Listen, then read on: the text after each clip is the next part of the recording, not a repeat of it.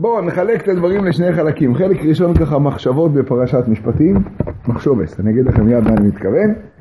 ואחרי זה קצת ראש חודש אדר צריך להיכנס, לא? נכון? אצלכם גם ראש חודש אדר. מישה מישה. מוישה מוישה. נכון? מישה מישה לא מוישה מוישה, לא? נכון? מישה. היהודים אומרים מישה. איי איי איי איי איי איי איי איי במה עוסקת פרשת משפטים? נו, בחצי שנייה. אריאל, אתה תגיד, במה עוסקת פרשת משפטים? חוקים. מה זה חוקים? איזה חוקים? של מה? של מה? חוקים של מה? במה, במה היא עוסקת? במשפטים. מה זה משפטים? תסביר את המילה משפטים. איך אתה מסביר את המילה משפטים? נו. משפט. אומרים לך שופט, משפט, מה? מה זה משפט? משפט זה חוק, בסדר? נו. משפטים. בסדר, אבל לא ב... טוב, אתה צודק, במובנים שאתה... נכון. נכון. נו, תנו עוד הגדרה למשפטים, נו. דינים. ויכוחים. דינים אזרחיים. נכון? הכרעה, שופטים, בית דין, נכון? דינים שבין אדם לחברו, דינים ש... והאמת היא שיש מעט פרשות שהכותרת שלהם היא, היא התוכן של הפרשה, כמו בפרשה הזאת. בפרשה הקודמת היינו ביתרו, זה שם של אדם. בסדר? בפרשה שלפני כן היינו בבשלח. זה לא הכותרת לפרשת המן, או לפרשת אה, מרה, או לקריאת ים סוף. לפני כן היינו בבו. זה לא הכותרת המתמצתת. לכאורה משפטים היא מהפרשות הבודדות, בודדות, בודדות. אני חושב שכמעט הכי, הכי בולטת כפרשה שהתוכן שלה זה בשם שלה. המשפטים, אלה המשפטים אשר עושים לפני. ככה יוצא פה, משפטים, עוסקים במצוות בית דין, לדון, נכון? ארבעה שומרים, ארבעה אבות נזיקין, מה? זה לא כל המשפטים. זה לא כל המשפטים, נכון, אבל העיסוק המרכזי הוא במשפטים. נחשוב על זה עוד מעט, נראה. אבל מה שאני רוצה רק רגע זה לעשות שנייה אחת ככה מעבר מהיר בפרשה ולגלות שלכאורה זה בכלל לא כמו שנדמה לנו. נדמה שזה לא כמו שנדמה לנו. בואו נפתח, יש לכם חומשים. בואו נפתח חומשים. היום אני רוצה לטייל בחומשים ביחד. בסדר? לפחות להיכנס לנקודה אחת, לראות ככה את ה... לראות אותה למעלה. בואו בוא, בוא, בוא נסתכל שנייה. אני פתחתי פה גם ספר החינוך כדי לראות עוד רגע את המצוות. כמה מצוות יש בפרשה, אבל בואו נפתח רק רגע את הפרשה ככה מההתחלה שלה. טוב, מההתחלה שלה. נדמה שכללית כללית אפשר לחלק אותה לשני חלקים. החלק של משפטים, כלומר לכל אותם הדברים שעוסקים בהם השופטים, שצריכים לפקח עליהם, לדון את הדינים, לראות שהדברים מתנהלים כמו שצריך. זה קשור לדיני נזיקין, לדיני ממונות, בסדר? לדיני חבלות. עוד מעט נדבר על זה עוד. אבל יש גם עוד חלק שבו עסוקים בכלל בדינים אחרים לגמרי, לגמרי, לגמרי, לגמרי. בואו נפתח רגע את החומשים, וקודם כל נטייל שנייה בפרשה כדי שתראו נושאים שלכאורה בכלל אין מקומם כאן. בואו נסתכל. בהתחלה ראשון של הפרשה עבד עברי, אמה עברייה, נכון? עבד עברי, אמה עברייה, ראשון של הפרשה עד פסוק י"א. טוב, עד פסוק י"א. ואז בפסוק י"ב בפרק כ"א, פסוק י"ב בפרק כ"א, אנחנו עוברים לכמה דינים של... לכמה דינים של מות יומת. דיני רוצח או דיני הכאה, מכה איש ומת מות יומת. בסדר? מזיד, שוגג, אחרי זה פסוקים ט"ו, ט"ז, י"ז, מכה אבי ואימו, מקלל אבי ואימו, באמצע גונב איש ומחרו. פסוק י"ח, הוא פסוק שממנו לומדים שיש חובה על הדיינים לדון בדיני קנסות, וכי יריבון אנשים והיכה איש את רעהו באבן או באגרוף ולא ימות וכולי, הדיינים צריכים לדון בזה. בסדר? הדיינים צריכים לדון בזה. ואז יש פה את כל דיני חובל בחברו, מה הוא צריך לתת לו? צער, נזק, שבט, בושת, ורפו ירפא. אחרי זה, מה קורה כאשר ההכאה, חבלה היא חבלה גופנית, לא בבן אדם לחברו, אלא בעבד, באמה. אתם רואים? אני כבר בפסוק כ"ב. לא, לא, לא, לא. אני, אני, אני בכוונה לא נכנס לשאלה הזאת עכשיו. קודם כל, לכל לכם מתן תורה. ברור שאחרי מתן תורה. ברור. אבל אני לא נכנס לשאלה עכשיו של הזמנים המדויקים, אין מוקדם או מאוחר, עוד מעט נראה את הכל. בסדר? נמשיך. אחר כך, אתם רואים? אחרי זה, מה קורה כאשר אדם חבל בחברו והזיק נזק גופני. טוב? נזק גופני. עין תחת עין, מה קורה כשלא עלינו מדובר בעובר? אני עובר לפסוק כ"ו, מה קורה כאשר הוא מזיק את אותו נזק גופני לעבדו? מפסוק כ"ח עוברים לארבעה אבות נזיקים. בסדר? כדאי שתלכו איתי, תלכו איתי ככה מסודר על הפסוקים, אז נראה רגע את כל הפרשה לחמש דקות מעבר, זה מעניין מאוד. לא נכנס בכלל לשום דבר מהדברים. עוברים לארבעה אבות נזיקים, כי ייגח שור. טוב, את איש או את אישה ומת. בסדר? מה הדין של תא, מה הדין של מועד, נכון? מה זה ארבעה אבות נזיקים? אחרי השור בא בפסוק ל"ג בור. בור, וכי יפתח איש בור, או כי יכרה איש בור. בעל הבור ישלם, מה? אני לא שומע מותק. נכון, נכון, זה דין של בור.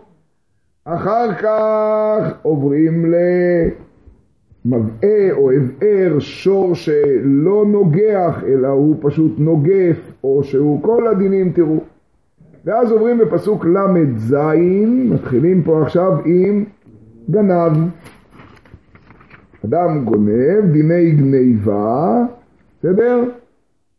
ויש לזה כל מיני חלוקות דינים, כפל, ארבעה וחמישה, אני מדלג לפסוק ד' בפרק הבא, אני הולך לפי הסדר, אני פשוט לא קורא את הדברים בפנים. מדלג לפסוק ד', ממשיכים עם ארבעה אבות נזיקים, נכון? הבער.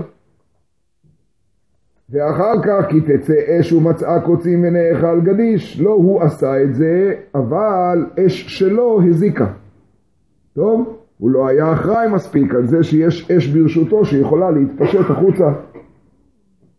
אה, שלום עליכם, מר נחמן, שלום עליכם. שלום עליכם, בכבוד, בכבוד, בכבוד. רק חומש, קחו.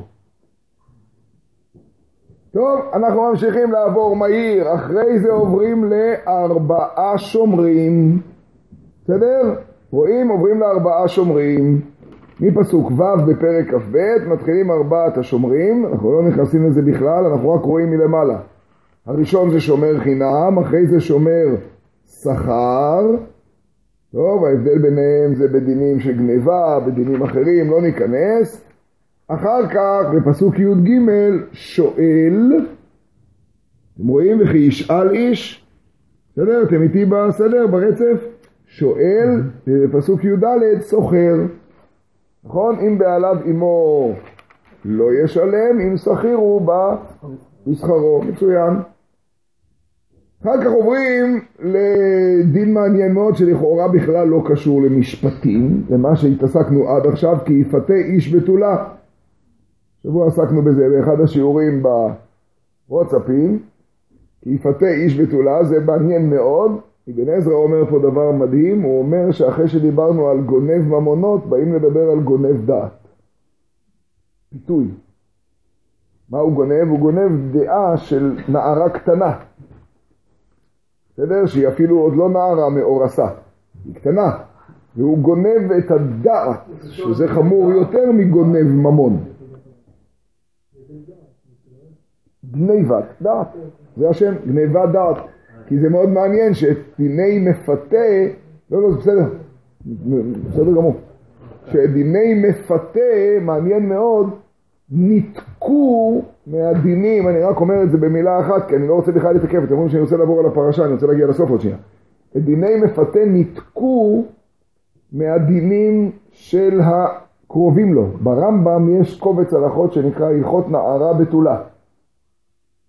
בספר נשים יש הלכות נערה בתולה, ושם יש שלוש קבוצות, אונס, מפתה ומוציא שם רע. מדהים. אונס ומוציא שם רע מופיעים בכי תצא. מפתה מופיע פה בין דיני שומרים לדיני אה, איסור הונאת ממון. מה זה קשור? שמתם לב לזה פעם? זה דבר מאוד מעניין, דיברתי על זה השבוע לכמה דקות. דבר מאוד מאוד מעניין, תראו עוד פעם, פסוק ט"ו, שוב, וכי יפתה איש בתולה אשר לא אורסה ושכב עמה, ימאן ימאן, פתאום מכשפה לו תחיה. ופתאום כל שוכב עם בהמה מות יומת. בסדר? בן עזר אומר פה דברים מדהימים, הוא אומר שבאמת עוברים פה לגניבת דעת, והשיא של גניבת הדעת זה שהאדם נכנס לכזו התמכרות שהוא גונב דעתם של אחרים, והשיא של זה זה להבדיל להבדיל בבהמה. לא בכלל אין דעת. הוא כאילו לא הזיק לאף אחד בעולם. לאן הגניבה יכולה להגיע? טוב, ואחרי זה עוברים, אני מגיע לפסוק י"ט, למשהו מאוד משונה, פתאום עבודה זרה. זובח לאלוהים יחורם, בלתי להשם לבדו. עכשיו עוברים לדינים של איסור הונאה וכבוד למי שחלש. גר, אלמנה ויתום. רואים אם ענה תענה אותו כי אם צעוק יצעק אליי שמוע אשמע צעקתו נכון, נכון, נכון נכון? אם ענה תענה אותו כי אם צעוק יצעק אליי שמוע אשמע צעקתו זה שמתם לב השבוע מה שהזכרנו מהכלי יקר אם ענה תענה אותו יש כאן כלי יקר מופלא אני רק אומר אותו במילה כי הזכרנו אותו והוא כל כך חזק אם ענה תענה אותו שימו לב לכפילויות בפסוק כמה פעמים כפילויות יש פה? כמה פעמים? שלוש ענה תענה צעוק יצעק שמוע אשמע בשביל מה זה בא? מה לא הבנתי? כשכתוב השב תשיבם, אז חז"ל אומרים כדי שתשיב אפילו מאה פעמים. פתוח תפתח את ידך, קשה לאדם לפתוח את ידו לתת מחסור לעני. כן. תעשה את זה מאה פעמים, זה יעזור לך. בסדר? השב תשיבם. זה גם יהיה בפסוקים הבאים, כי תפגש אור אויבך, השב תשיבנו לו, ולא בא לך להחזיר לאויב שלך את השור שלו. זה ששונא אותך, מה פתאום שתחזיר לו, אתה עושה סיבוב. השב תשיבם, השב תשיבנו. השב תשיבנו, עוד, עוד, עוד, עוד, עוד, עד שתהיה בן אדם. אתה תראה איזה, העל שלך הקדוש אומר, לא תוכל להתעלם, בסוף לא תצליח להתעלם. אתה תראה, זה, אתה תתחנך. אבל פה זה לא מסתדר, כי פה מדברים על מי? ענה תענה זה מדבר על ה... על המענה, על המענה. צעוק יצעק מדבר על היתום, על המעונה. שמוע אשמע מדבר על הקדוש ברוך הוא. אז מה זה כאילו זה? לא יודע, בן שלוש. הזכרנו השבוע את הכלי יקר, אני רק אומר אותו במילה, הוא לא יאמין. מכירים את זה עידו? מה שהוא אומר, תשמעו. הכלי יקר אומר, הרי בכלל לא מובן מה זה ענה תענה אותו, צריך להיות ענה תענה אותם. אותם. כי הפסוק אומר כל אלמנה ויתום לא תענון. זאת אומרת שמדובר על הרבים. אז היה צריך להיות ענה תענה אותם. אומר הכלי יקר, זה לא יאמן. הוא יתום. וליתום הזה יש אבא. אתה לא מכיר אותו פשוט. אם היית מכיר אותו היית חי אחרת. ליתום הזה יש אבא וקוראים לו אבי יתומים. ענה זה לשון פעולה, ציווי, כמו השב. כבד. להבדיל, חס ושלום, ענה. הוא עושה פעולה שהיא, נכון? אם ענה, אתם שומעים? כשאתה מענה את היתום הזה פה, אתה יודע את מי אתה מענה? אותו. אתה חושב שאותו אתה מענה? תקשיב טוב. כשאתה מענה, אז תענה, אותו אתה לא יכול לענות. תענה בעברית זה לא ציווי, זה תוצאה. אם ענה, תענה אותו. כי אם צעוק, כשהוא היתום צועק, מידת הדין שלמעלה צועקת. מידת הדין שלמעלה מקטרגת, אתה עושה פה, אתה גורם פה לצעוק, אבל עכשיו נוצר יצעק. ותדע לך, שמוע נשמע. אני שומע את היתום למטה ואת מידת הדין שמקטרגת למעלה. זה סיראונד, כאילו, משני הצדדים. יכול להיות גם אותו, אותו ספציפית, כל אחד הוא עולם ומלואו, אתה פוגע באותו הזה. או באותו הזה, או באותו הזה. האותו הזה זה הוא. זה אתה ואתה, אנוכי ולא תרצח. עוד, עוד מעט נדבר בזה, אני לא רוצה להתעכב, אבל זה, זה ככה זרקתי לשנייה אחת, כי זה, עוברים עכשיו, או, עוברים עכשיו לעניינים שבין אדם לחברו, ליחס אל החלש. ועכשיו עוברים לדיני הלוואה, מלווה ולווה. בוא, שב. עכשיו עוברים לדיני ההלוואה, מלווה ולווה. עם כסף תלווה את עמי, מהיר מהיר מהיר. ואז מתוך זה נשך, דיני נשך. חלק מהדינים האלה מופיעים גם בפרשת כי תצא. לא נכנס עכשיו לדיונים מה מופיע שם, מה מופיע לא. ואחר כך הדינים של אה, איך חס ושלום לא מגיעים להוצאה לפועל. אני בפסוק אה, כ"ה, הנשך היה בפסוק כ"ד, עם כסף תלווה את עמי, תהיה אני עמך, לא תהיה לו כנושה. בסדר? לא תסימון עליו נשך. עם כסף הכוונה היא לא עם רשות, חובה. חובת הלוואה. חובת הלוואה זה חובה מעניינת מאוד בהלכה, אני חייב להלוות? איזה מין דבר זה? אדם לא מבין את זה גם היום בעולם המודרני. כן, אתה חייב. אני שצריך הלוואה, אתה חייב להלוות לו? זה לא חיים. אתה חייב להלוות לו. כן. אתה חייב להלוות, אתה חייב להלוות. כי זה לא שלך. לא- כי זה לא שלך. אם חבול תחבול שלמת רעך, עכשיו אתה בא לקחת ממנו. אז. אתה חושב שאתה יכול עכשיו לקחת ממנו את זה כמו ההוצאה לפועל. גם בשמיטה אני חייב להלוות? זה דיון שלם, לפי הפשט פה כן, אבל זה הגמרא, בתורה בכי תצא נכנסת, שלא יהיה דבר עם לבבך בלי יעל, קרבה שנת השבע, שנת השמיטה, ורעה אינך באחיך האביון, שם יש דיון שלם, לא ניכנס. כי איקסותו לבדי שמלתו לאורו, והיה כי יצעק אליי ושמעתי, כי חנון אני.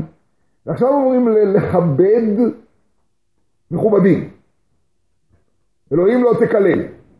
דיברנו על יחס לגדולים, דיברנו על מכה אבי ואמו, מקלל אבי ואמו, עכשיו אלוהים לא תקלל, שהפירוש של זה זה או כלפי שכינה, אלוקים, או כלפי שכינה, אזהרה לברכת השם, כך זה נקרא ברכת השם, זה בסגי נאור, בסדר? חס ושלום, לקלל ברכת השם, או דיין, דיינה, מקווה מתרגם דיינה, אלוקים לא תקלל, דיין, בשר ודת. ונשיא בעמך לא טהור. ואחרי זה, סדר הפרשת תרומות ומעשרות. אתם יודעים שלכאורה אנחנו איבדנו פה קצת את הצפון? כלומר, אנחנו לא מבינים מה הולך פתאום, מי נגד מי. איך זה נכנס? זה כבר לא משפטים, זה כבר לא עניינים של דיינים. זה כבר שייך לדיני אה, איסור והיתר, ללקט, שכחה, פאה, נכון? זה לא קשור לכאן. נמשיך. אנשי קודש תהיו לי איסור אכילת בשר טרפה, לכלב תשליכון אותו, לא תישא שם השווא. עכשיו קצת דינים על עדים, אל תשת ידך עם רשע להיות עד חמאס. אם אתה יודע שיש עד שהוא לא אמיתי, אתה לא יכול להשתתף עם זה. מה זה למשל, אל תשת ידך עם רשע להיות עד חמאס? מה אתם מסבירים מה זה? אל תהיה משתף פעולה. עם מי? עם האויב. עם עד שקר, נכון? עם עד חמאס. איך יכול להיות שאתה, איך יכול להיות שבית דין יכול לקבל עד חמאס, אה? חמאס זה לא חמאס, חמאס זה עד שקר, עד גזל, נו. היום גם יש את החמאס הזה. כן, כן, אבל לא צריך, יש לנו את ה... לא משנה, קוראים לזה בעברית עד מדינה, אבל לא משנה. זה מה שכתוב פה בפסוק. בפסוק הזה כתוב, אתה לא יכול לשתף פעולה עם השקר המשוכר הזה. זה שהשיקוץ הזה קיבל את השם הרשמי של אה, משפט, זה לא הופך את זה למשפט. זה... לא יכול לעשות פסקת טיעון, בקיצור. בקיצור, נו, אל תשת ידך עם רשע להיות עד חמאס, מה כתוב? כתוב פה שאתה לא יכול לקבל עד שאתה יודע שהוא רשע. מה, מה, מה כל העיקרון? זה עיקרון שהוא... טוב, לא משנה. לא תהיה אחרי רבים לרעות, לא תהיה עכשיו, זה מדובר במה? בדיינים, נכון? זה מדבר בדיינים, נכון? יופי, חזרנו למשפטים. דע לא תהדר בריבו, הדיין, השופט. בסדר? טוב. רק עוד, שוב, אנחנו באמת רואים את כל הרצף, רק סמיכות אחת שאני לא רוצה שנפספס אותה.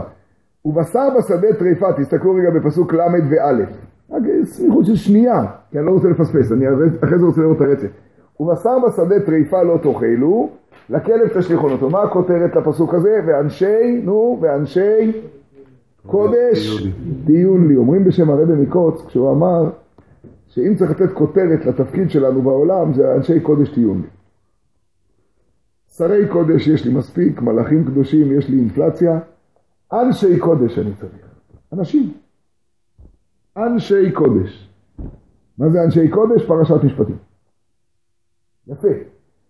אבל אם זה כך, תמיד תמדתי, אז למה זה לא מופיע בתור כותרת לפרשה? למה זה מופיע בתור כותרת לאיזה הלכה כזו משונה לא לאכול טרפה? מה, אני לא מבין מה ההלכה הזו עושה פה. זה מזלדעת. מה? זה מזלדעת, זה מזלדעת מלוכים. בסדר, אבל יש עוד תרי"ג הלכות. מה זה עושה פה?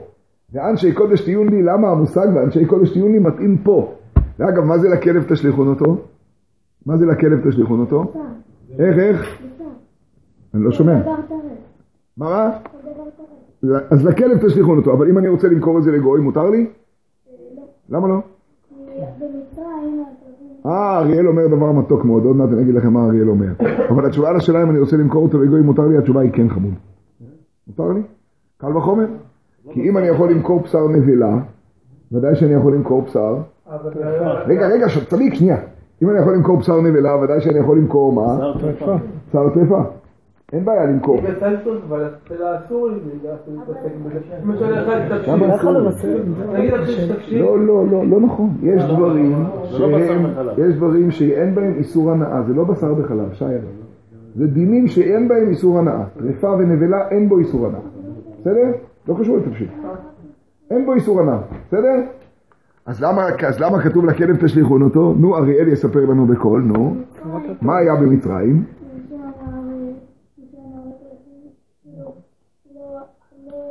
תגיד כמו שכתוב בפסוק. אוקיי, תגיד כמו שלימדו.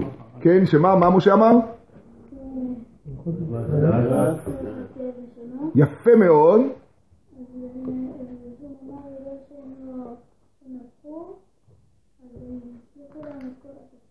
אל תקפח שכר כל בריאה. שאין הקדוש ברוך הוא מקפח שכר כל בריאה. הכלבים במצרים לא נבחו, נשמע מדרש יפה, נכון? אגדה יפה. מי שיסתכל ברש"י, אני, אני באמת רוצה לחזור לפרשה, אבל אני כן גונב על זה דקה אחת, זה, זה שווה את זה. תראו שנייה את רש"י, תראו שנייה את רש"י. רש"י אומר, לכלב תשליכון אותו, לכלב תשליכון אותו, אף הוא ככלב. כלומר, לגוי, לא הוא ככלב, לא, חס ושלום, לא, זה שטויות, זה לא מה שמדובר פה, זה, זה טיפשי לחלוק. הוא מתכוון להגיד, אין שום חילוק. כלומר, למה לתת אותו לכלב? אגב, גם מבחינה כלכלית, כאילו, האדם נותן אותו לכלבים שלו, היו לו כלבים, כלבי שמירה לצאן. אז הוא נתן את זה לכלבים שלו במקום בונזו. זה משתלם לו. אתה יכול גם למכור את זה, אין לך איסור מכירה, מותר למכור נבלה. מותר, מותר למכור טרפה, קל וחומר. אתה יכול למכור. אז למה אמרו לך לכלב תשכון, מה אכפת לך איך אני משתמש בזה? העיקר הוא שיש עלי איסור אכילה, אני לא אוכל.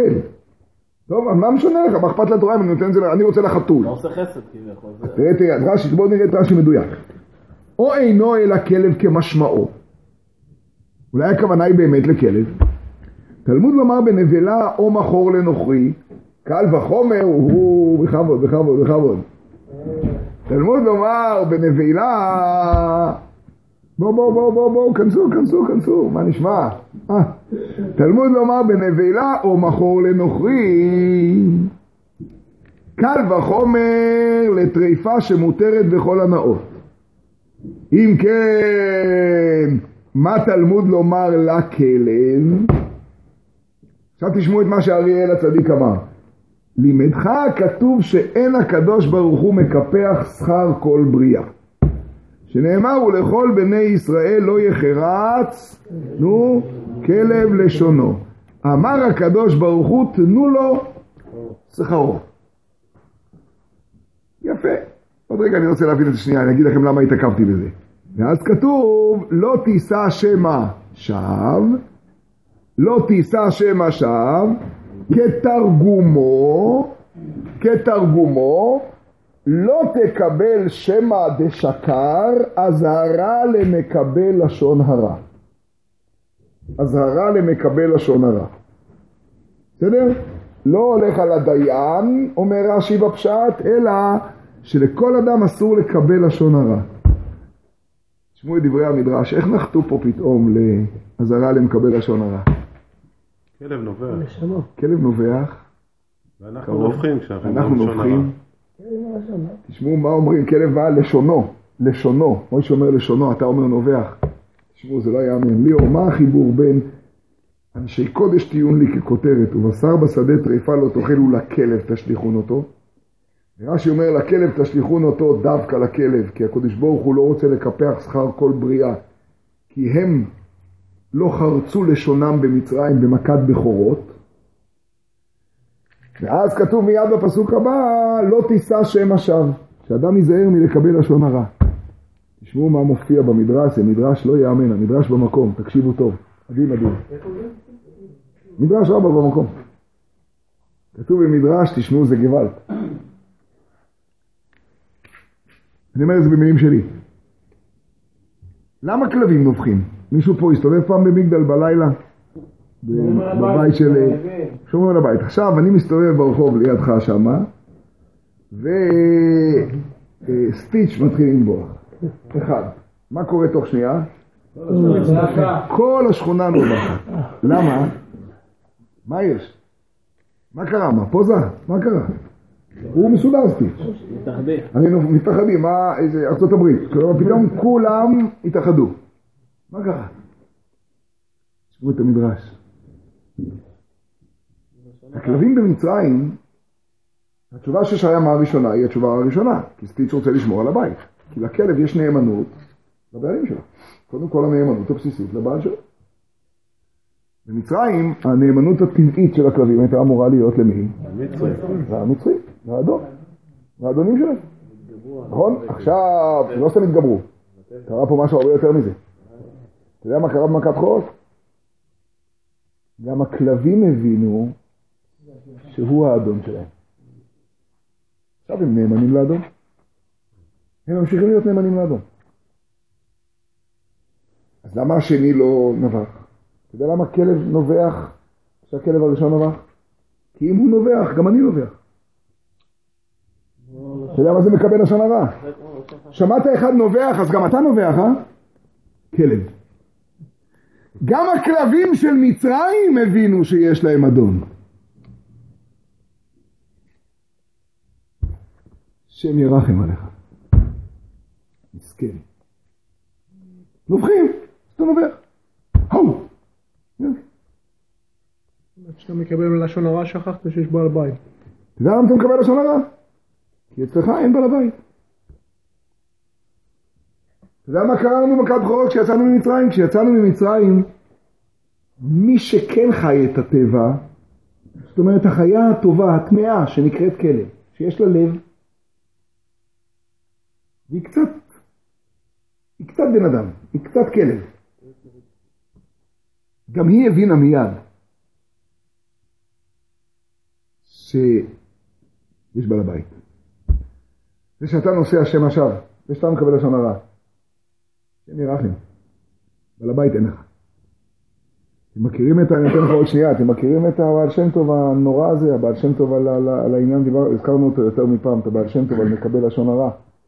יש גמרא מפורסמת, אנחנו גונבים שנייה על זה, רק בגלל שהזכרתי את הלא תישא ואת המדרש הזה. יש גמרא מדהימה, גמרא אומרת שלושה לשון הרע הורגת. והגמרא מצוטטת ברמב"ם להלכה. שלושה לשון הרע הורגת. את מי? בדיוק, הוא מספר, האומרו, מי שמקבל, ומי שדיברו עליו. בסדר? המספר, המקבל, ומי שדיברו עליו. כך אומר הרמב"ם, וכך לפי הגמרא במסכת ערכים. מי שיפתח אחרי זה, מסכת ערכים דף ט"ו, מה יונתן, יגלה שם דבר מעניין מאוד. הנוסח בגמרא הוא לא כך. הבח מתקן את הנוסח, כמו שמופיע ברמב"ם. כי היה לו נוסח כזה.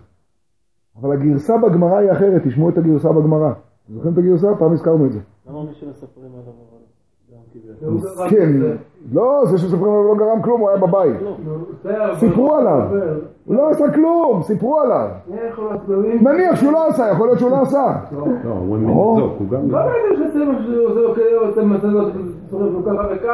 אבל יכול להיות שסתם ניפחו, יכול להיות שלא יודעים עליו, יכול להיות שהם טעות, יכול להיות שאחרי זה חוזרים בהם, לא משנה עכשיו. בן אדם מטבעו מנפח את הדברים, יכול להיות שקרה מקרה, עשה מזה, זה כמו בלון ככה, אליום ענקי. כי בן אדם בן בעלים שלו. ומדברים על זה שסיפרו עליו, אתה לא מדבר על משהו. כן, הבנתי. זה שסיפרו עליו, הלשון הרע, הורגת אותו או לא?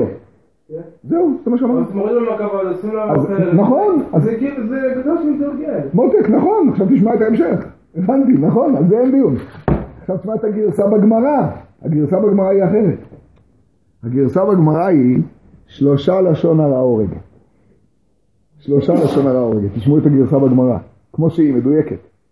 הבח משנה אותה. אבל בגאונים רב ניסים גאון על הדף, מי שיסתכל אחרי זה, מי- שיפתח גמרא במסכת ערכים יראה שבצד רב ניסים גאון ושיטות אחרות משאירים את הנוסח כמו שהוא. ושם כתוב כך, נוסח מאוד משונה.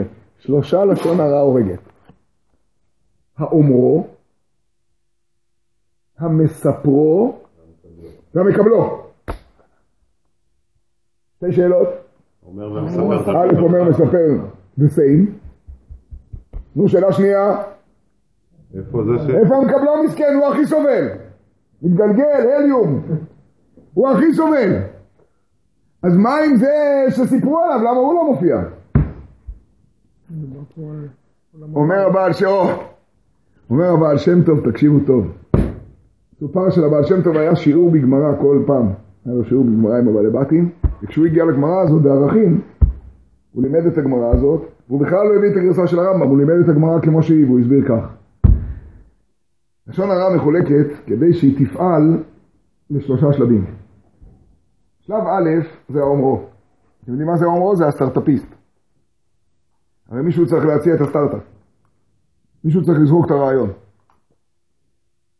לקחת משהו כזה קטן, שאגב יכול להיות שהוא מאוד חיובי, אבל אם תעקם אותו ותנפח אותו הוא יהפוך להיות uh, מפלצת. יכול להיות שהוא באמת גם וגם, אבל אתה יכול להפוך, יכול להיות שהוא לא. ולהפוך אותו למשהו, למונסטר. מעניין. עכשיו זה מאוד מעניין, זה, זה מרתק, זה זיז, ככה בוא נראה. איך, איך, אתם יודעים שבעיתונאות יש כלל בסיסי, שאם תכתוב כתבה שכלב נשך אדם, אף אחד לא יקרא, כי ישמעו על זה, אבל אם תכתוב שאדם נשך כלב, כולם יקראו. אז קודם כל תכתוב אדם נשך כלב. אחרי זה בפנים תכתוב שמטוס נפל, מה זה משנה, אבל קודם כל תכתוב, גם המטוס לא נפל, זה לא משנה, מה זה משנה, תמלא את ה... תמרח, הכל מסודר. אז האומרו זרק רעיון, עכשיו לאומר הזה יש בטח איזשהו אינטרס.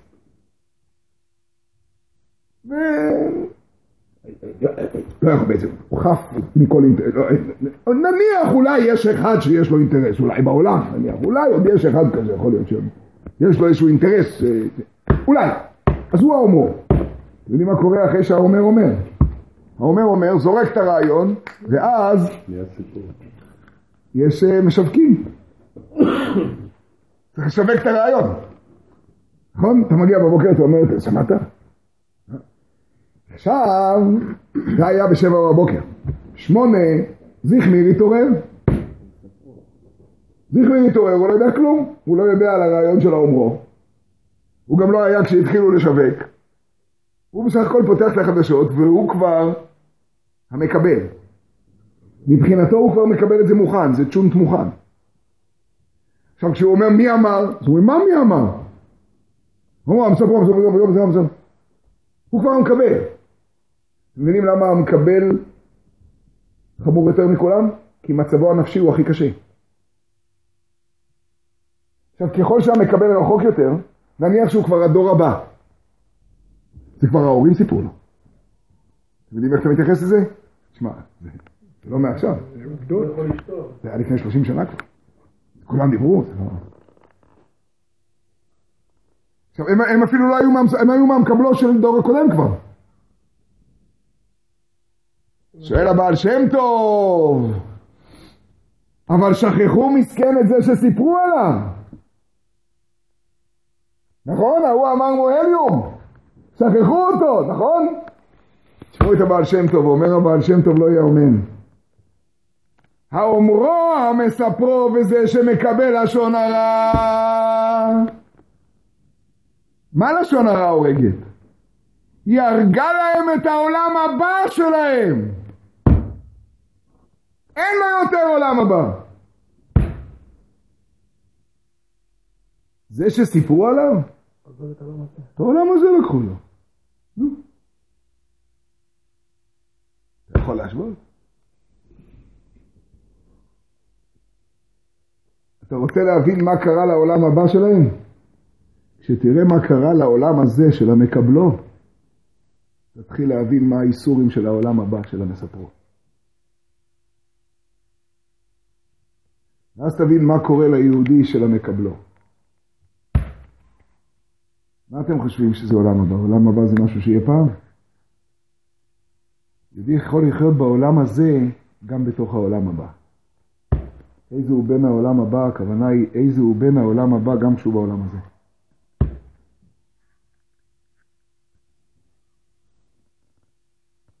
סיפרנו תמיד על הרבי אריאץ. יש אנשים שיש להם הרבה אלוקים ועולם אחד. אבל יש אנשים שיש להם אלוקים אחד בשני עולמות. ככה הרבי ריאץ אמר שאיימו עליו עם אקדח במאסר שלו ברוסיה. אז הוא אמר למאיים, תיקח את הצעצוע הזה הצידה, כי אצלי הוא לא עובד. הצעצוע הזה, החוקר אמר לו, אתה יודע שאני רואה שאתה אדם מאוד עקרוני, אז תדע לך שעם המכשיר הזה, על הכיסא הזה של החקירות, הרבה אנשים שינו את העקרונות שלהם. אז הוא אמר לו, הרבי אריאץ, הצעצוע הזה, משתמש בביטוי שלו, עובד על אנשים שיש להם הרבה אלוקים. זה עולם אחד. כדי לא להפסיד את העולם, הם יכולים לעבור. אבל אנשים שיש להם אלוקים אחד, בשני עולמות. אז כשהייתי ילד הבנתי שהכוונה היא אלוקים אחד, ויש להם עולם הזה, ויהיה להם עולם הבא, לא. בכלל לא מבין עם מי אתה מדבר, הוא אומר אתה לא מבין, אני מדבר איתך פה בעולם הזה, כן, זה כיסא, זה שולחן, אני בכלל בעולם הבא. הרעש זה לא אותה, זה לא אותה מוזיקה, אתה עושה, איך זה עושה בום, זה עושה בום. זה נחמד, זה יפה מה שאתה עושה, אבל זה לא רלוונטי. סתם חבל לך. אתם מבינים? המקבל לשון הרע, הוא לא למד מהכלב במצרים, שהבעל הבית זה הוא. מבינים את המדרש הזה? זה, אתם תופסים את הדבר הזה?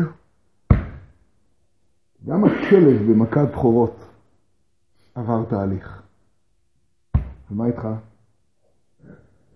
השאלה אם הכלב באמת מבין לו שזה היה נס, כי יש ודאי שהכלב היה נס. ודאי שהכלב... אבל אומרים גם שחיות מרגישות. אה, זו שאלה יפה, אתה יודע, ברור. הן מרגישות צונאמי, הן מרגישות רעידות אדמה. לא לא.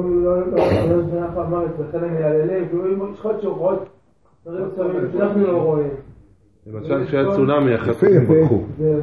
יפה. לא, הוא אומר מנגנון טבעי כזה יותר. אומרים, יש משהו בגמרא הרב שכלבים נופחים, אז באליהו הנביא משהו? כן, כלבים צועקים. אז יש יש משהו. יפה, יפה. בוא, בוא, בוא, בוא, בוא נמשיך, בוא נמשיך. אהרון, עצרתי אותך. יש...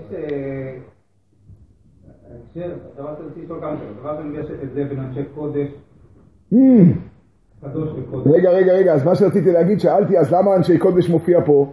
כי זה הכותרת של אנשי קודש. אנשי קודש תהיו לי פירושו שתהיו אנשים שחיים פה ותהיו קודש. קדושים תהיו, פרושים תהיו, יש רש"י, יש אנשי קודש, אנשי קודש זה קדושים תהיו, אבל אנשי קודש פירושו שאתם יכולים לחיות בשתי המציאויות, אתם אנשים. פרשת משפטים זה לא יתרו, זה לא עשרת הדיברות עכשיו, זה פה. אבל אתם אנשים שחיים בקודש.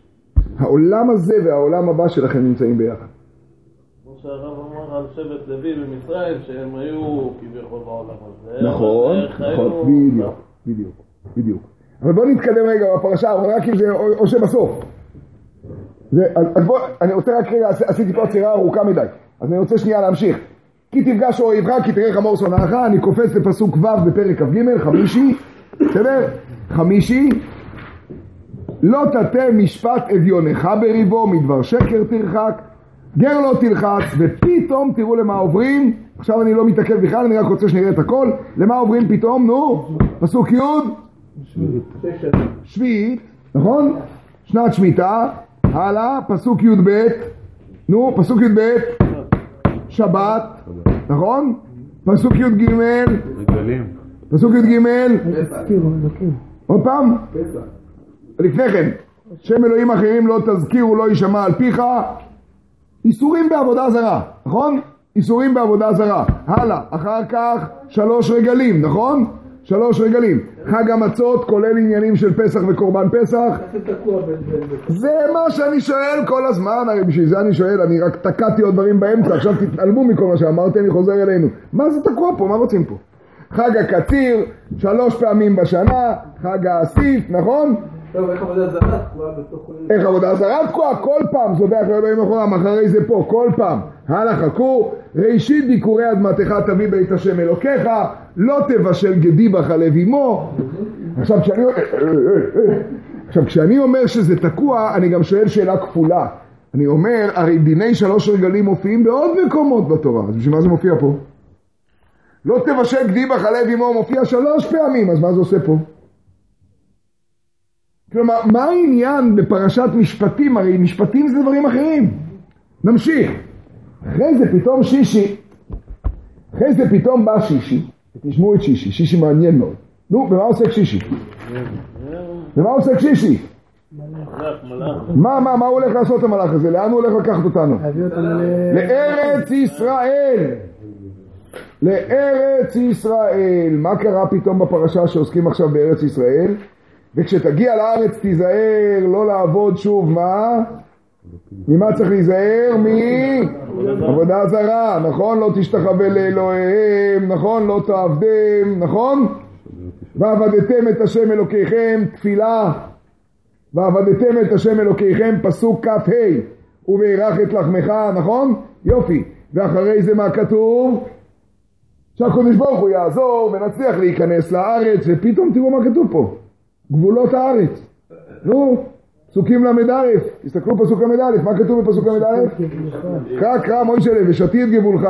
מיום סוף עד ים פלישתים, מדבר עד הנהר, כי אתן בידכם את יושבי הארץ וגירשתם מפניך. תגידו לי, מה הולך פה פתאום, מופיע פה עכשיו גבולות הארץ? מה זה קשור לכאן? מה זה קשור? גבולות הארץ מופיעים שש פעמים בתורה. בכל המקומות האחרים זה בדיוק במקומות שלהם, בדברים, זה מופיע במקום שצריך לתאר את גבולות הארץ. מה עושה פה גבולות הארץ עכשיו? את מי זה מעניין עכשיו? אנחנו במשפטים, חכו תראו עוד איפה אנחנו. ואז מה כתוב? נו, עוד פעם, תיזהר לא לכרות ברית איתם, שהם לא יעבירו אותך לעבודה זרה. פתאום ארץ ישראל עם גבולות. ואז מה בסוף? פרק כ"ד, נו, מהר, פרק כ"ד ומה עושה? חוזרים לקודם עשרת הדיברות בכלל. ולמשה אמר על אל השם, אתה ואהרון נדב ואביהו, נכון? וכל הדינים, ש... וכל מה שהיה בכלל בעשרת הדיברות, ושהיה שם מזבח, וקורבנות, נכון? נכון? זוכרים? זוכרים את כל הסיפור הזה? שהיה שם מזבח וקורבנות, הרי תמיד לא עוסקים בזה בכלל. אנחנו יודעים על מתן תורה, אנחנו יודעים ביתרו, ועכשיו כתוב שבימים שלפני מתן תורה, רש"י מסביר שכל הפרשה הזו נאמרה בד' בסיוון, משה בנה מזבח, ו-12 מצבה ל-12 שבטי ישראל, והקריבו קורבנות בהר סיני. ואז ויאמר השם אל משה עלה אלי ההרה ואהיה שם ואתנה לך את לוחות האבן אהרון שאלת, אהרון יצא רגע מתי הייתה פרשת משפטים? פה בפסוק י"ב אומר רש"י ושם הוא קיבל את כל פרשת משפטים בארבעים יום האלה. ואז ויבוא משה בתוך הענן ויעל אל ההר ויהי משה בהר ארבעים יום וארבעים לילה. יהי רוצן שעכשיו התחלנו את השיעור, אני מתחיל בשנייה זו את השאלה של שלושים שניות. לא הבנתי בכלל מה עוסקת הפרשה. סיפרו לי פעם שפרשת משפטים עוסקת במשפטים. מסתבר שפרשת משפטים עוסקת, אם הייתי אומר לכם את הדבר הבא, פרשת משפטים, במה עוסקת? והייתי מציע בתור הצעה בגבולות הארץ. הייתם כותבים לי נכון או לא נכון? לא נכון, מה אתה מדבר? זה במקומות אחרים. בשלוש רגלים. מה פתאום? למה לא? איך זה מחובר לכאן? כי אני מגדיר לכם את המקומות, אני מגדיר לכם גם את התקופות שאתם הולכים לחגוג, ואני נותן לכם הנהגה של זמנים ושל מקום ושל בן אדם לחברו, את כל הסרט, כולו. מה זה כל הסרט? זה כל התורה? יש פה איזשהו מחנה, כל התורה פה. מחנה משותף של, רק שנייה דקה, מה? איזשהו מחנה משותף של לזכור מי בעל הבית. לזכור מי בעל הבית. גם הזמנים, גם החגים, שמיטה, מעשרות, כל ה... אוקיי, מה אתה אומר רועי? אם אתה מסתכל על זה כלימוד של הקדוש ברוך הוא את אה, משה במעמד ב-40 יום, אז יש לזה סברה כאילו... ברור שזה מה שנאמר ב-40 יום. רבי ישראל, אני רוצה להגיד לכם דבר אחד קצר, מה? איך קונים את ארץ ישראל? כל הדברים זה עניינים... אלי בכלל הופך את ארץ ישראל שמופיע כאילו בצד בסוף בכלל העיקר. הוא אומר הכל זה, תשמעו רבותיי, דבר אחד ברור. תשמעו, תשמעו, תשמעו, זה מהפכת עולם. שאני עוד לא, אני לא אומר אותה סופית, אני לא אומר אותה לגמרי, אני זורק לכם אותה כרעיון. בפרשת משפטים יש 54 מצוות. 54 מצוות. בסדר? ליאור, ליאור שי. יש בפרשת משפטים 54 מצוות. עשה ולא תעשה. זו הפרשה אחת העמוסות ביותר. לפניה עשרת הדיברות, ובסופה הסיפור של נתינת עשרת הדיברות והקורבנות שלנו.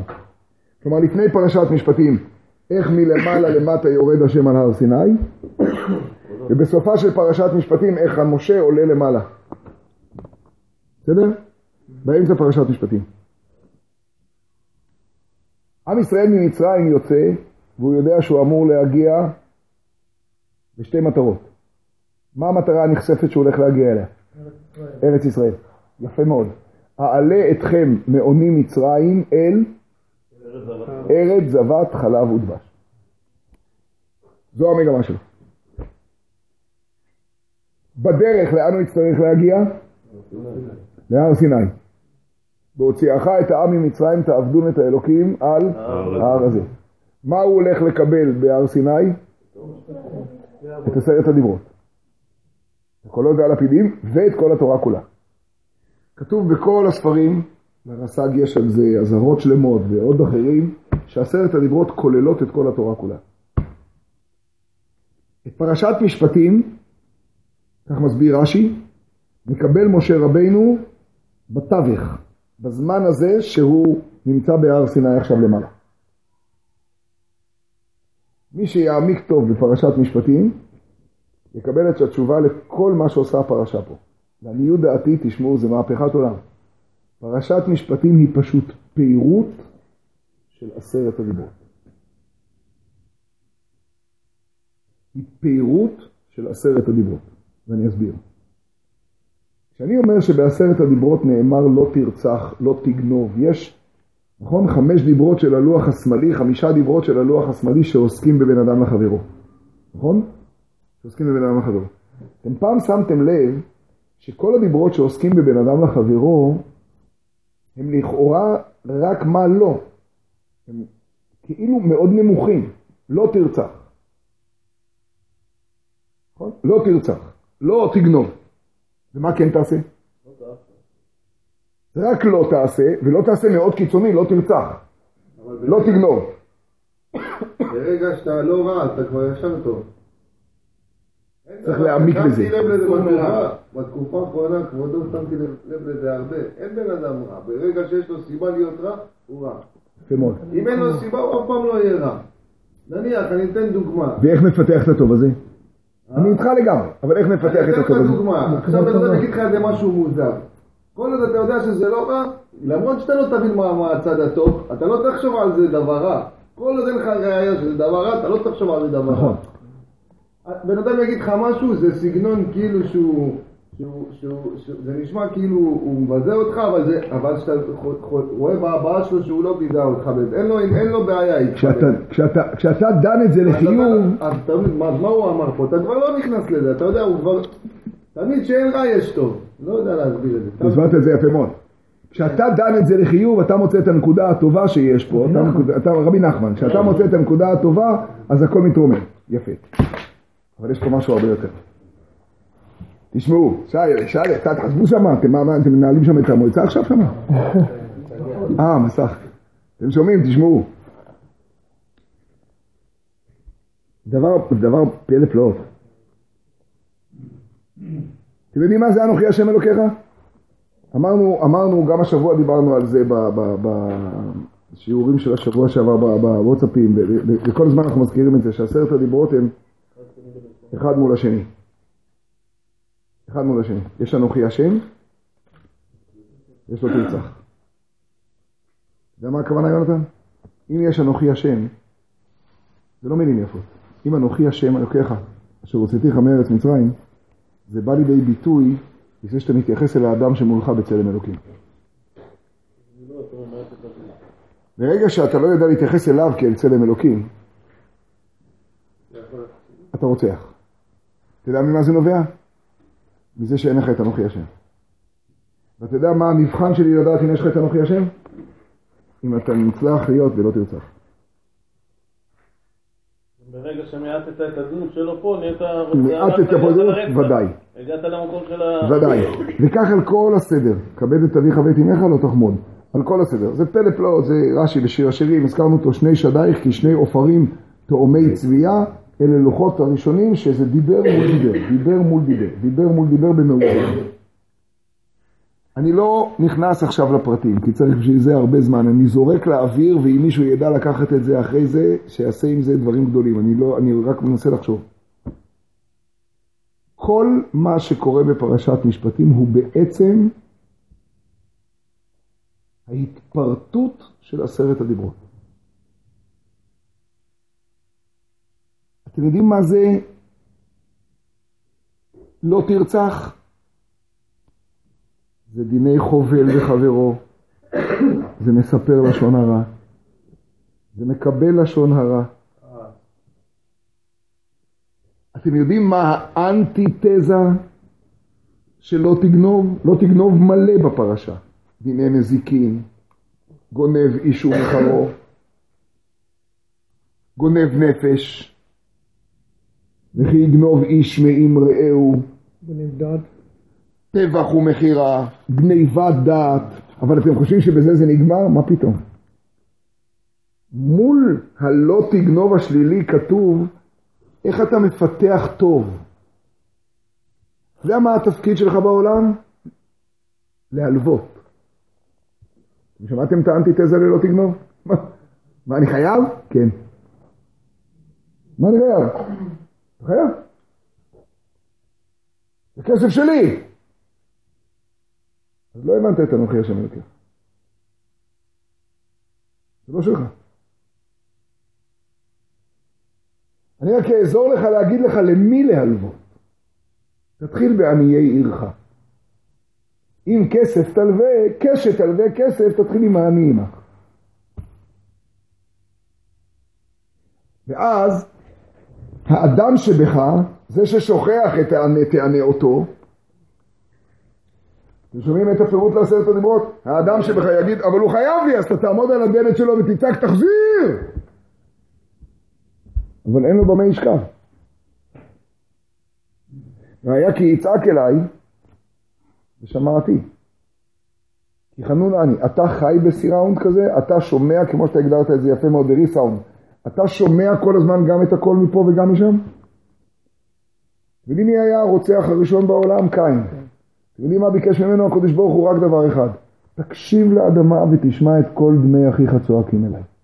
תקשיב. שומע אותם צועקים? אתם מה קין עשה? נולד לו בן, קרא לו חנוך והתחיל לבנות עיר. נהיה קבלן. אתם יודעים למה? כדי לשים איתום, שיהיה איתום, שהכל לא יצעק מהאדמה, כי זה עושה בלבלות. אבל אתה לא מבין שכשהוא צועק מלמטה יש אבי יתומים שצועק מלמעלה? אתה לא תופס את זה? אתה חושב שאתה יכול להרביץ את הזקן הזה, השם ירחם עלינו, רק מה לחשוב על זה אפילו. כי הוא בחדר סגור, אה? מה, אתה לא תופס שאתה מרביץ לקודש ברוך הוא? רק האדם הראשון הצליח לשמוע את הרוח אלוקים מרחפת על פני המים, ואחר כך בהשתלשלות לא את הרוח הדורות, הוא שומע את קול השם אלוקים כל מתהלך בגן. נכון? אבל, זאת הדרישה, שנבין, הוו החיבור של משפטים ויתרו זה פלא פלאות. זה מהלך אחד. אתם יודעים מה עושה פה שבת ושמיטה ושלוש רגלים? זה פירוט של זכור את יום השבת לקדשו. יש פירוט. מפרטים את הרעיון של המועד. אמרתי לך, לא יהיה לך אלוהים אחרים על פניי. אז בוא אני אסביר לך איך. אתה הולך להיות אדון של בן אדם? אתה יודע מה זה חירות? איך יכול להיות שאתה הולך לשעבד מישהו? ואיך יכול להיות שאתה אומר, אהבתי את אדוני, את אשתי ואת בניי? כנראה לא שמעת עם האוזן שלך בהר סיני, אוזן זו ששמע. הרי האוזן הזו ששמעה בהר סיני שמעה, אז כנראה משהו קרה. משהו בריסאונד התעוות. הרי כל הפרשה מסיימת את מעמד הר סיני. כלומר, מעמד הר סיני לא נגמר ביתרו, לא להתבלבל. הוא מתחיל ביתרו ומסתיים בסוף משפטים. תעזבו עכשיו את השאלה אם אין מוקדם או מאוחר או לא. מבחינתי, מהי העובדה? אני פותח את ספר התורה. סיפור מעמד הר סיני, איפה מופיע? כולם באים בשבת יתרו, לסעודת יתרו, לשבת יתרו, למסרת הדיברות. אבל זה טעות, כי הסיפור מתחלק לשני חלקים, ליתרו ולמשפטים. ואל משה אמר עלה אל השם אתה ואהרון נדב ואביהו וכולי. אני השבוע התחלתי שיעור במשפט הבא. אמרתי בואו נעשה תרגיל. אנחנו ילדים קטנים בגן ואני נותן לכם 30 שניות לצייר, לצייר את מתן תורה, לצייר את מעמד הר סיני. יש לכם 30 שניות. חבר'ה שיתפו איתי פעולה, התחילו לתת לי ציורים. נו, מה הם אמרו? נתנו, נו, תגידו מהר. לוחות הברית, הלאה, מהר, מהר, מהר, מהר. קולות, לפידים, הר בוער באש, הכל מצוין. עכשיו אמרתי להם, די, גמרנו, הבנתי, יופי. עכשיו אני מציע לכם את הציור הבא. בא ילד אחד, אני רוצה עכשיו, אתם, עכשיו אתם לא ילדים, אתם גדולים עכשיו, אתם הורים, ואני רוצה שתעזרו לי, יש לי ילד עם בעיה. אמרתי לצייר את מעמד הר סיני, ילד אחד, תשמע אריאל מה עשה? ילד אחד צייר פרים. שברים. כדי לעשות את זה יפה, הוא גם מביא טייפ ועשה מו... נכון שצריך לקחת אותו להסתכלות? נכון? חמוד, אבל מבולבל. נכון? מה? מו לא מיהו. מו, לא מיהו, מו. נכון? בסדר. ילד אחר, ילד אחר עשה משהו יותר טוב, הוא לא צייר פרים סתם, הוא עשה את זה יותר יפה. הוא צייר מזבח. קראתי את זה השבוע ביום ראשון. הוא צייר מזבח. וזריקת דם, וקורבנות. אז כן, מתבלבל, נכון? מה הוא התכוון לצייר בטח? המקדש, נכון? משכן, במדבר, נכון? יצא לו. מתחילים לא? אה, איזה גוואל. כן, ילדים ויקרא. זה פלא פלאות. תפתחו שנייה את סוף פרשת משפטים, תפתחו שנייה את פרק כ"ד, נו. ואל משה אמר עלה אל השם אתה ואהרון נדב ואביהו בשבעים מזקני ישראל פרק כ"ד פסוק א' וניגש משה לבדו אל השם והם לא ייגשו ויבוא משה ויספר לעם את כל דברי השם ואת כל המשפטים ויען כל העם כל אחד ויאמרו כל אשר דיבר השם נעשה כל זה היה מתי? מתי? במעמד הר סיני בד' וסיוון אומר רש"י ויכתוב משה את כל דברי השם יפה וישכם בבוקר בסדר? וישכם בבוקר אגב רש"י אומר ויכתוב משה את כל דברי השם שימו טוב לב מבראשית ועד מתן תורה, בלי פרשת משפטים. תחזיקו טוב עכשיו. וישכם בבוקר, זה עכשיו הכל, מי שפה יש לו את זה, זה הכל עכשיו. וישכם בבוקר, מתי? בחמישה בסיוון. כי הרי בד' סיוון זה היה הסיפור הקודם. אז למה התורה חילקה? למה היא לא אמרה את הכל שם? אם היא הייתה אומרת הכל שם, כל הילדים היו מציירים מזבח עוד מעט. זה התורה אשמה, למה היא חילקה את זה? תקשיבו, תסתכלו איזה יופי. וישכם בבוקר, ומה הוא עשה בבוקר? נו, וישכם בבוקר, ויבן מזבח תחת ההר. לא הילד קוקו, אתה קוקו. הוא צודק. היה שם מזבח, חכו. ו-12 מצבה ל-12 שבטי ישראל, פסוק ד', אתם רואים? רואה יונתן. כ"ד ד', למעלה למעלה, בראש העמוד. וישלח את נערי בני ישראל הבכורות, ויעלו עולות, ויזבחו זבחים שלמים להשם, פרים! ויקח משה חצי אדם, וישם בהגנות, ויקח ספר הברית, ויקרא באוזני העם, ויאמרו כל אשר דיבר השם נעשה ונשמע, רק אחרי זה הם אמרו נעשה ונשמע. כל הכל אשר דיבר השם נעשה ונשמע. זה רק פה, זה לא היה ביתרו. ויקח משה את הדם ויזרוק על העם, ויזרוק על העם לפי רש"י הכוונה היא ויזרוק על הפרוכת בעבור העם. ויאמר הנה דם הברית אשר קראת השם עמכם על כל הדברים האלה. עכשיו תגידו לי חמודים, תגידו, איך קוראים ללוחות האלה? אין פה, איך קוראים ללוחות? לוחות ה... ברית. למה קוראים להם לוחות הברית? זה הברית, זה לא מה שהקדוש ברוך הוא נתן לנו את התורה. זאת הברית. אנשים התבלבלו, דם הברית. ברית פירושו ברית, ברית זה שני צדדים שעושים ברית. כמו ברית בין הבתרים. אני אומר לכם, תציירו לי את ברית בין הבתרים. אתם תציירו לי עכשיו קולות וברקים, או שתציירו לי עגלים וברית. פלא פלאות. אז למה הבנתם שהברית בסיני זה אה, על- עם עננים ולפידים? אתם יודעים למה? כי הגננת סיפרה לנו, וואו, איך זה בא מלמעלה. הגננת זה אנחנו.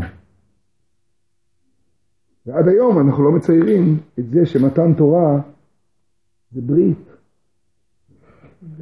זה מלמטה ללמעלה. מההתחלה משה אמר לפרעה, אנחנו הולכים לזבוח לאלוקים. ויותר מזה, אתה יודע איך המשכתי את הציור? אתה יודע איך המשכתי את הציור בשיעור לחבר'ה? אמרתי להם עכשיו בוא נעשה תרגיל אחר. בוא נעשה תרגיל אחר. בוא נהיה עכשיו, בוא ניכנס לראש של הסבים והסבתות שלנו כשהם היו ילדים בגיל שלכם, בדרך ממצרים להר סיני. תחזיקו טוב, זו המהפכה. ונגיד להם תציירו מה הולך להיות בהר סיני. מה אתם חושבים שהם יציירו? אה? יפה מאוד. פרים בלבד. קולות, לפידים הם יציירו? לא. אין אפילו רמז, לא. אין רמז שהולכים לקבל תורה מהשמיים. אתם יודעים לאן הם הולכים? רק לדבר אחד, לבהר הזה תעבדון את האלוקים. בהוציאך, אתה שומע יאיר, זה מהפכת עולם. בהוציאך את העם ממצרים, נו, תעבדון. מה זה תעבדון? מה זה תעבדון? קורבנות. לכן הם נקראים צאן עם ישראל, כי הם מובלים נכון. כאילו, צאן לעבוד, זה המטרה שלהם. ודאי, הם הולכים לעבוד את השם. מה עם ארץ ישראל? חכה, ואז לארץ זבת חלב ודבש להקים את המקדש. מאיפה אני יודע שהם מחכים להקים את המקדש? על זה הם מדברים כל הזמן, הם שרים על זה שירים. מכון לשבטך פעלת, מקדש השם כוננו ידיך, תביאמו ותיטעמו בהר נחלתך, אל נווה קודשך. הם כבר שרים על זה שירים כל הילדים, הם עם תוף מרים שרים להגיע לארץ. ומה הם יעשו בארץ? ומה הם יעשו בארץ? יבנו מקדש כנגד כיסא של מעלה. והם מבינים שככה הם יפעילו את כל העולם לעבוד את השם. לא. אין מתן תורה, הם לא יודעים עליו. לא.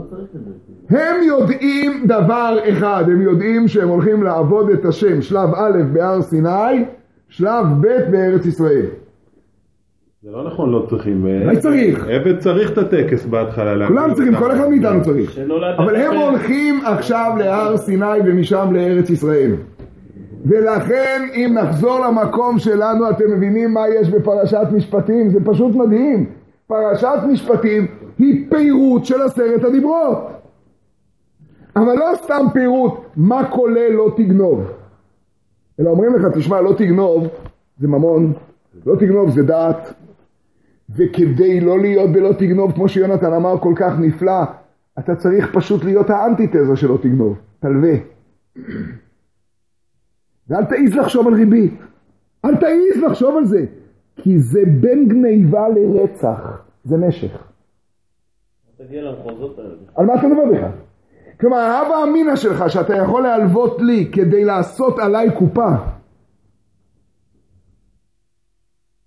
כבר הסבירה שאתה לא מבין את עשרת הדיברות.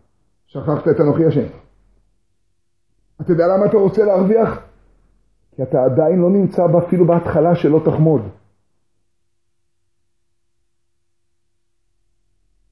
למה אתה חושב לשתף פעולה עם עד חמאס? יהיה בסדר, ננהל את המערכת, נעשה איזה עסקה טיעון, נסגור את העניינים, נעשה ככה, נסדר ככה. תגידי, אתה זוכר את לא תענה ברעך עד שקר? אתה מבין שלא פה אתה פוגע, אלא פה? אתה מבין שעשרת הדיברות זה ריסאונד, אחד מול השני, טק טק טק טק, אתה מענה, תענה אותו. אתה תופס שאפשר לחיות בעולם הבא, בעולם הזה? זה פרשת משפטים. כשאתה מתהלך תמים לפניי, אז אתה יכול לשמוע את זה באמת, ולא לטעות משלם. בדרך. זה לא, זה לא ייאמן, זו פרשה כל כך גדולה. לכן בא בסוף, וזה אני רוצה לעמוד עם העניין של הפרשה, לכן בא בסוף הסיום, אתם תופסים את הסיום הזה? הסיום הוא אתה הולך לארץ ישראל, אלי אמר זה המגמה בכלל.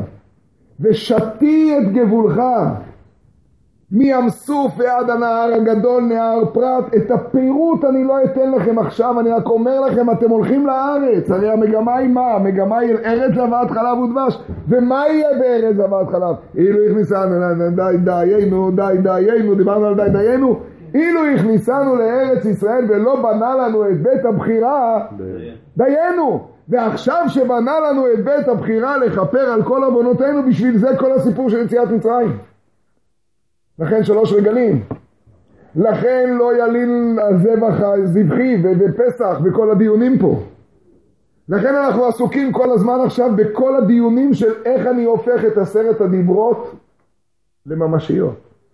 אתם תופסים את הוו החיבור. זה וו החיבור של משפטים ויתרו. בלי לדון עכשיו בשאלה על מוקדם ומאוחר בתורה. בסוף פרשת משפטים מסתיים מעמד הר סיני. תראו את רש"י על פסוק י"ב: ויאמר השם אל משה עלה אלי ההרה ואהיה שם ואתנה לך את לוחות האבן. אז אומר רש"י עלה אלי ההרה ואהיה שם לאחר מתן תורה ואהיה שם ארבעים יום. ועכשיו תקשיבו איזה יופי.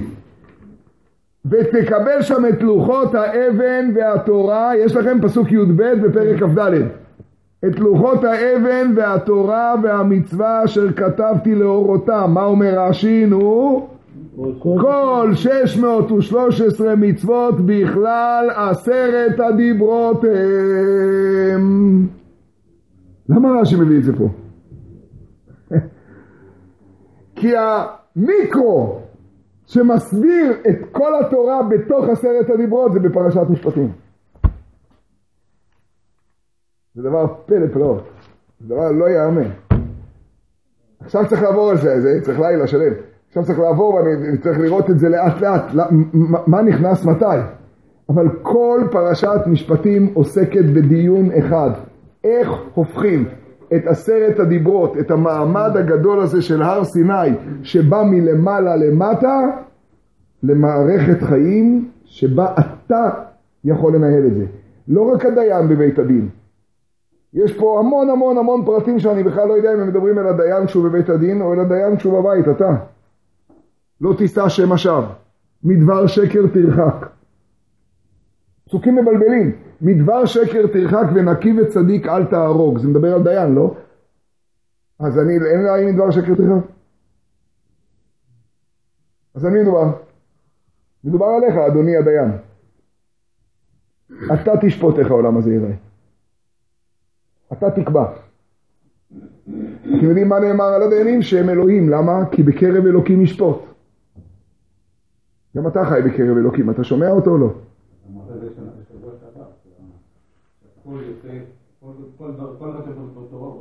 בדיוק, לאמור, איזה יופי, לאמור. זה כל הרעיון של עשרת הדיברות. פלאי פלאות. לדבר אלוקים את כל הדברים האלה, לאמור, פילי פלואים. לאמור של האדמו"ר הזקן זה זה. איך אתה ממשיך את מעמד הר סיני. להמשיך את מעמד הר סיני זה להצליח לחיות. וזה ריסאונד, ריסאונד, אני קונה את ההגדרה לגמרי. איך אתה מצליח לחיות עם קול פה, זה מה שקין נופל. מי שחושב אגב שקין נפל כי הוא רצח, טועה. קין נפל כי הוא לא עשה תשובה. אמר אבל, ואז הוא הכניס. לעצמו אה, אוויר לריק. אז הוא לא הצליח לעשות תשובה. נכון. הוא לא הצליח לעשות תשובה, הוא חיכו לו שבע דורות. זאת אומרת, הנקודה, הנקודה של עשרת הדיברות זה איך אפשר לתקן הכל. הרי במה מתחילה כל הפרשה? בעבד שנמכר בגלל שהוא גנב. לדעתי עבד עברי זה פשוט המכלול של כל הדיברות, לכן זה ההתחלה של הפרשה. ההפטרה דרך אגב שלא נקרא אותה השבת, כי אנחנו קוראים אחר חודש, סליחה, קוראים שקלים. אנחנו בכלל בשבת שקלים ובראש חודש אדר, לא הספקנו, על זה נדבר בפעם הבאה. אבל אנחנו נכנסים לשקלים. אבל ההפטרה של פרשת משפטים, אתם יודעים במה היא עוסקת? בסיפור של, של שחרור עבדים. ירמיהו מספר ביום הוציאו אותם מארץ מצרים קראתי ברית. תשלחו איש את, עבדו, איש את עבדו ואיש את אחיו חופשי. אתם יודעים למה? כי מה זה פרשת עבד עברי? זה פרשה מדהימה. מה זה עבד עברי? עבד עברי זה גנב. גנב. אז הוא אמר לו לא תגנוב. נכון? עכשיו הוא רוצה לקנות אדון לעצמו, הוא רוצה את עצמו. אז הוא עבר על אנוכי השם. הוא עבר על לא יהיה. מה יש לעשות עוד? די, בוא נסגור אותו בקלבוש. עכשיו תקשיב טוב מה יש לעשות. אתה אחראי לקנות את העבד העברי, את האח שלך. ואתה אחראי לשקם אותו. אתה אחראי להראות איך יש תיקון לכל דבר בעולם. ואחרי שהסברנו לך את זה על עבד עברי ועל אמה עברייה. זה משונה מאוד. פרשת משפטים מתחילה, אתם מבינים, תארו לכם ספר משפטים, תאר לך, אתה מקבל ספר משפטים, שמתחיל בענישה השיקומית למי שגנב, מעל וכולי, ולא מספר לך בכלל על דיני גניבה, על דיני מעילה.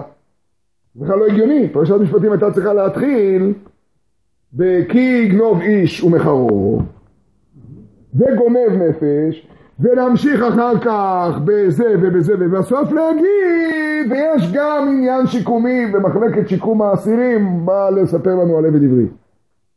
מבינים איך מתחילה פרשת משפטים? בעולם שבו, שנייה, בעולם שבו הכל בדמות אלוקים עשה אותו, הפרשה מתחילה באיך אתה יכול לחוש אלוקות ואין דבר כזה שאתה לא רואה את האלוקות אצל החבר שלך. ובא רש"י מיד בתחילת הפרשה ואומר לא מדובר פה במוכר עצמו מדוח קור אלא מדובר באחד שנמכר בגנבתו שמכרו בית דין. כלומר הוא במצב כזה שאין לו איך לתקן, אין לו איך להחזיר. כדי להחזיר הוא צריך להימכר לעבד, הוא צריך לעבור שנים כדי להחזיר. במערכת המשפטית המתוקנת. זה לא יאמן, זה הכל.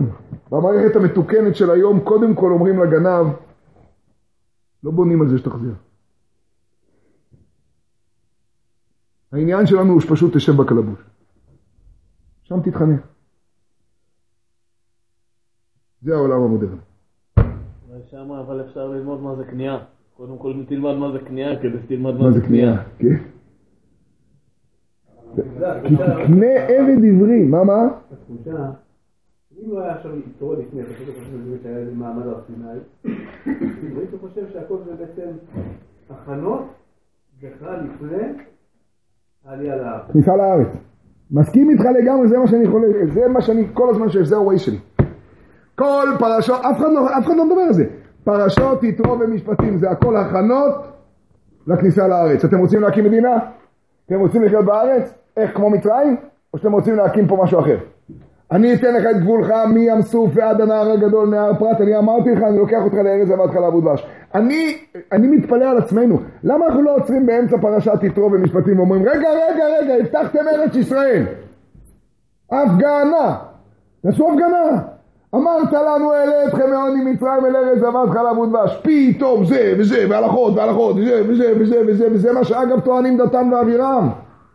המעט כי אל איתנו מארץ זבת חלב ודבש. אף לא אל ארץ זבת חלב ודבש הביא אותנו. זה מה שהם טוענים. סיפורים על ארץ זבת חלב ודבש. תראה לנו ביצות, תביא לנו אבטיחים, תספר לנו סיפורים, בוא נקים עזריאלי, תעשה לבלבל במוח עכשיו, מה אתה רוצה לתת לנו עכשיו פה תורה לגלות? מה אתה רוצה מהחיים שלי? כל פרשת משפטים הולכת לבשתי את גבולך.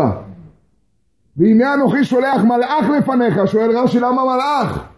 כאן מתבשר משה שעתידים לחטוא.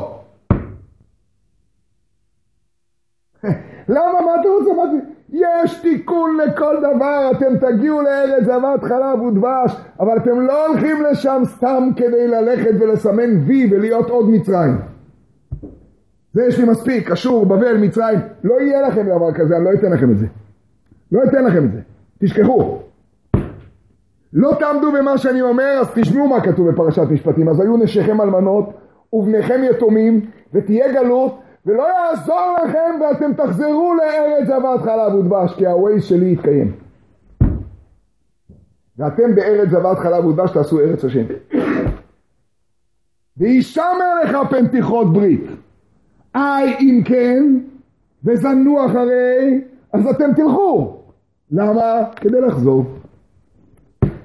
כי אני מתחייב ואני אעמוד בהתחייבות.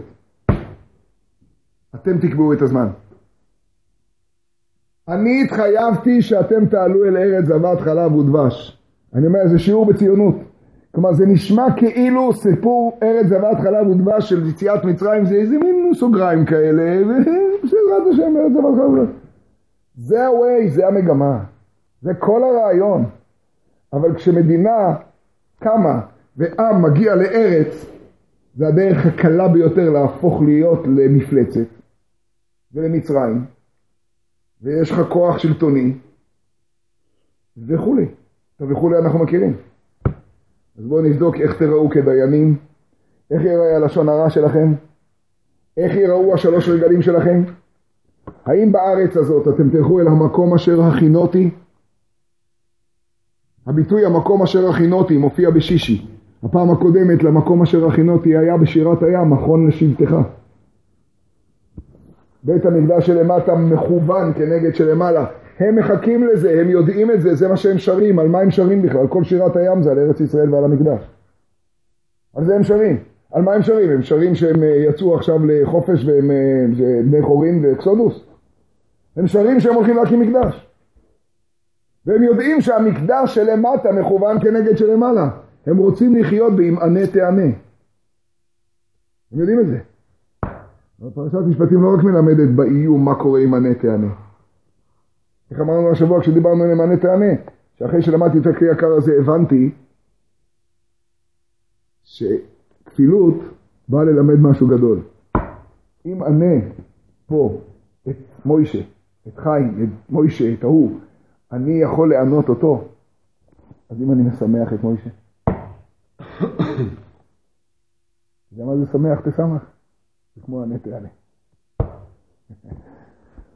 שמח תשמח. כשאתה משמח אותו, אתה יודע איך שאבא שלו שמח? ענה זה ככה, שמח זה ככה. שמח תשמח. עשרת הדיברות אמרו את העקרונות, ושם נמצאת כל התורה כולה, ורבנו סעדיה פירש באזהרות שייסד לכל דיבור ודיבור מצוות התלויות בו. רבנו סעדיה פירש איך כל דיבור יש לו את המצוות שתלויות בו. ובפרשת משפטים נמצא היסוד. לא, בעל הלכות גדולות זה רב יהודאי גאון. רבנו סעדיה גאון זה הרס"ג, בעל האמונות ודעות. מה הוא בהלכות כתב? הוא כתב את האזהרות. אזהרות, זה האזהרות שלו. כן. ספר מצוות גדולות, סמג זה רב משה מקוצי, שזה בכלל יותר מאוחר, והבהג, בעל הלכות גדולות, זה רב יהודאי גאון. הוא חיבר את כל התפילה בעצם, לא? כן, הסג פותח את הסידור. את המצוות הוא מכניס לאזהרות. והבסיס של עניין הרס"ג הוא שעשרת הדיברות כוללות את כל התורה. אתם יודעים שיש סיפור היסטורי מעניין מאוד, אתם יודעים שכשהתפללו אה, אה, פעם בהתחלה, כשהתפללו פעם בהתחלה אז היו אומרים את מה? מה היו אומרים בתפילה? אתם יודעים? גמרא במסכת ברכות, מה היו אומרים בתפילה? כמו שאנחנו אומרים קריאת שמע, מה היו אומרים? היו אומרים את עשרת הדיברות. היו אומרים את עשרת הדיברות כל תפילה. עד שהפסיקו את זה, אתם יודעים למה? כי חששו מהצדוקים. הנוצרים זה אחרי זה היה, שאמרו שהצדוקים אמרו, אז איזה תקופה? בית שני. כן, כן, כנראה שאז מפסיקים עם זה.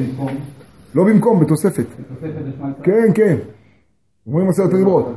והיסוד הוא, כי זה כל התורה כולה.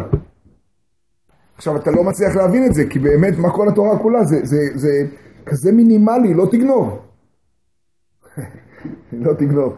לא תגנוב מקביל ללא תישא את שם השם אלוקיך. לא תגנוב בא להגיד, כל עוד אתה לא תופס שיש שם השם פה, אז אתה גונב את דעתי, כי אתה צריך לתפוס את האגו. נפשות, ממון, לכן כל האומר דבר בשם אומרו מביא גאולה לו. ב- בדיוק, בדיוק. אבל באותה שנייה שאתה מצליח לתפוס את ההפך, שלא תגנוב זה להשתמש בשם השם במקום הנכון, אז אתה יודע מה אתה עושה? אז אתה מלווה. אז אתה לא מופיע אצלך בכלל בלקסיקון ריבית, לא שמעת על המושג. אז אתה, אז, אז שמעתי כי חנון אני, אתה שומע. זה, זה דבר פלא פלאות. לכן רק אחרי פרשת משפטים נאמר נעשה ונשמע. דבר מופלא. אז, שאלת על הרס"ג, הרס"ג הוא זה שקבע את הרעיון ורש"י מצטט אותו, זה מעניין מאוד. לא זוכר עוד מישהו מהגיורים שרש"י מצטט בפירוש כדבר כזה יסודי. שהרס"ג קבע שבעשרת הדיברות, כל דיבור, ולימד איך כל דיבור ודיבור כולל את כל המצוות התלויות בו. ולרש"י חשוב כנראה להגיד לנו לעשות את התרגיל הזה. אני, אני מודה שלא, אף פעם לא נתתי דעתי עליו. ואז הוא משנה את כל העסק. עכשיו צריך להיכנס בדיוק לפרטים, איפה לא תבשל ואיפה הוא בשר וזה, אני לא נכנסתי לכל הפרטים. אבל אנשי קודש תהיו לי. אנשי קודש תהיו לי, זה, זה, זה, זה לכלב תשליכון. תבינו טוב. מה שקרה ביציאת מצרים הוא שגם הכלב הבין שיש לו בעל הבית חדש. אם הכלב הבין, איך הגוי לא הבין את זה? כי אומרים הוא משפטים בל ידעום, אבל הם גם צריכים לדעת משפטים. פשוט הכלב מבין ואני לא מבין, אתה שואל על הגוי? כן, הגוי אני שואל. אז אני על, על הגוי אתה שואל, אז אני אענה לך מהגוי שבי. לא, מהגוי אני שבי. שואל על הגוי האמיתי, על הגוי שהוא לא יהודי, כי אם יש... אה, בטח הבין, הירא את דבר השם, הירא את דבר השם הניס את עבדיו ואת מקנהו, בטח הבין. גם פרעה הבין. אבל אחרי זה... משפטים אברהם בל ידעום. אבל... אה, משפטים בעל יום זה לא הוא לא הבין, הוא לא התחבר לזה. שמוע ממיר גזון. אז למה רק יתרו בה? אבל יש עניין לקדש את כל הבריאה. לא רק בטח. את עם ישראל. כן, ודאי, זה התפקיד שלנו. זה התפקיד שלנו ללמד את כולם שבע מצוות בני נוער. אבל מהמקום שבו אתה תפסת הכלב, אחרי זה נשאל כלב. הכלב שאני מכיר, סטיץ', מהסיפור הקודם, כן נובח חוזר כשאומרים. למהות שלו. הוא חזר להיות כלב, זה בסדר גמור. הרבי מקוצק היה אומר, ראתה שפחה על הים, מה שלא ראה יחזקאל הנביא, רק שהיא חזרה להיות שפחה על הים, והוא היה יחזקאל הנביא. בסדר, ברור, האירוע הזה הוא ווייז. כל הטבע מתרומם לאיזושהי נקודה, אבל עכשיו העבודה היא שלנו. עכשיו זה ספר הברית. חלבן אומר שלא יחשבו שזה אה. טקסים אה, בומבסטיים.